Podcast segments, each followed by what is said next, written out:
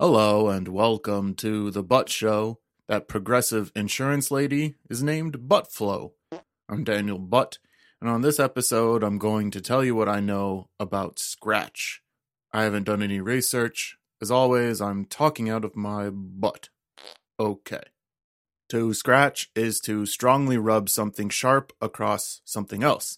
Usually, it refers to a human dragging their fingernails across something with force which is a poor subset of what more wild animals do with their claws.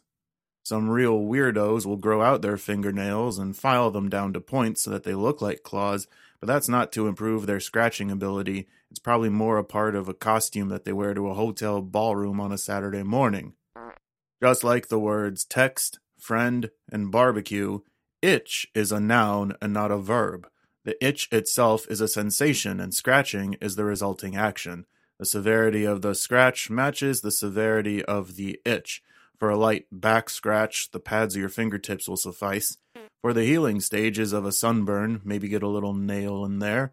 And for a brief five minutes outside during a southern summer evening, you're going to need a rake or something. However hard you do it, scratching an itch will always provide only temporary relief, and this is the defining element of scratching, even for things other than itches.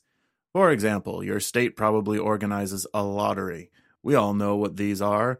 Desperate and or probability challenged people spend real money for an imaginary opportunity to win some back. Each state likes to say that real money goes somewhere productive, like schools or libraries, or making the lottery pot bigger and perpetuating the cycle. Anyway, each lottery drawing happens when a sequence of numbers is revealed. Sometimes they're just put up on the screen in a straightforward and boring fashion. Other times they're painted onto little balls that are mixed around in a bigger ball and shot through an air tube. And finally, there are scratch tickets, where the itch you're curing is financial and compulsory, not a physical sensation. A winning scratch ticket barely covers the cost of the ticket itself, going back to what I said about scratching only providing temporary relief. People go bankrupt buying scratch tickets and never winning, and their cars are repossessed by the state and melted down into a metallic paste.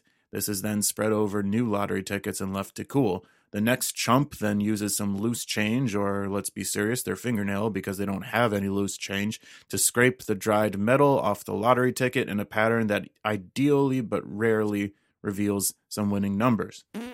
Or they save the unscratched ticket for when their child turns 18 because children have their own kind of superfluous scratching activity and it is discovering new smells. Mm-hmm. Some other real weirdos like to soak rough paper surfaces in various perfumes and bind them together into books, which are published under the umbrella term scratch and sniff. Mm-hmm. Scratching the scented paper releases a brief whiff of the perfume, another temporary uh, relief, I guess, and certainly an odd behavior to impress upon children. It explains the degenerates we see in other cars during traffic who scratch all areas of their bodies and then sniff their fingers.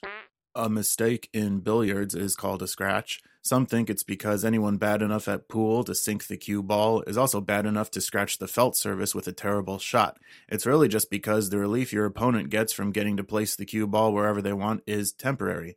Both of you are still playing the boring game. Illegible handwriting is colloquially referred to as chicken scratch, as if a chicken attempting to write out human language would do so poorly. This is pretty lazy slander. It's not like chickens would be using their wings to write, so think about how pretty your penmanship would be if you're using your feet. Some people are really insensitive. Spare change and other inconsequential amounts of money are also called scratch. And of course, these small amounts of money are also, like other scratches, temporary relief. That money is probably going toward a lottery ticket anyway. And that's all I know about Scratch. Whoop. Sounds like I've got an incoming butt dial. Hey man, what's up? Hey, dude, that internet these days is so dope, man. School sucks, dude. You can just go on the stinking internet. All the teacher sucks, but the internet rules, you know. Okay, I gotta go. Back to skipping class. Thanks to Connor McDonald for their call. To submit a topic for a future episode or to listen to previous episodes, go to thebuttshow.com. Take care, everyone.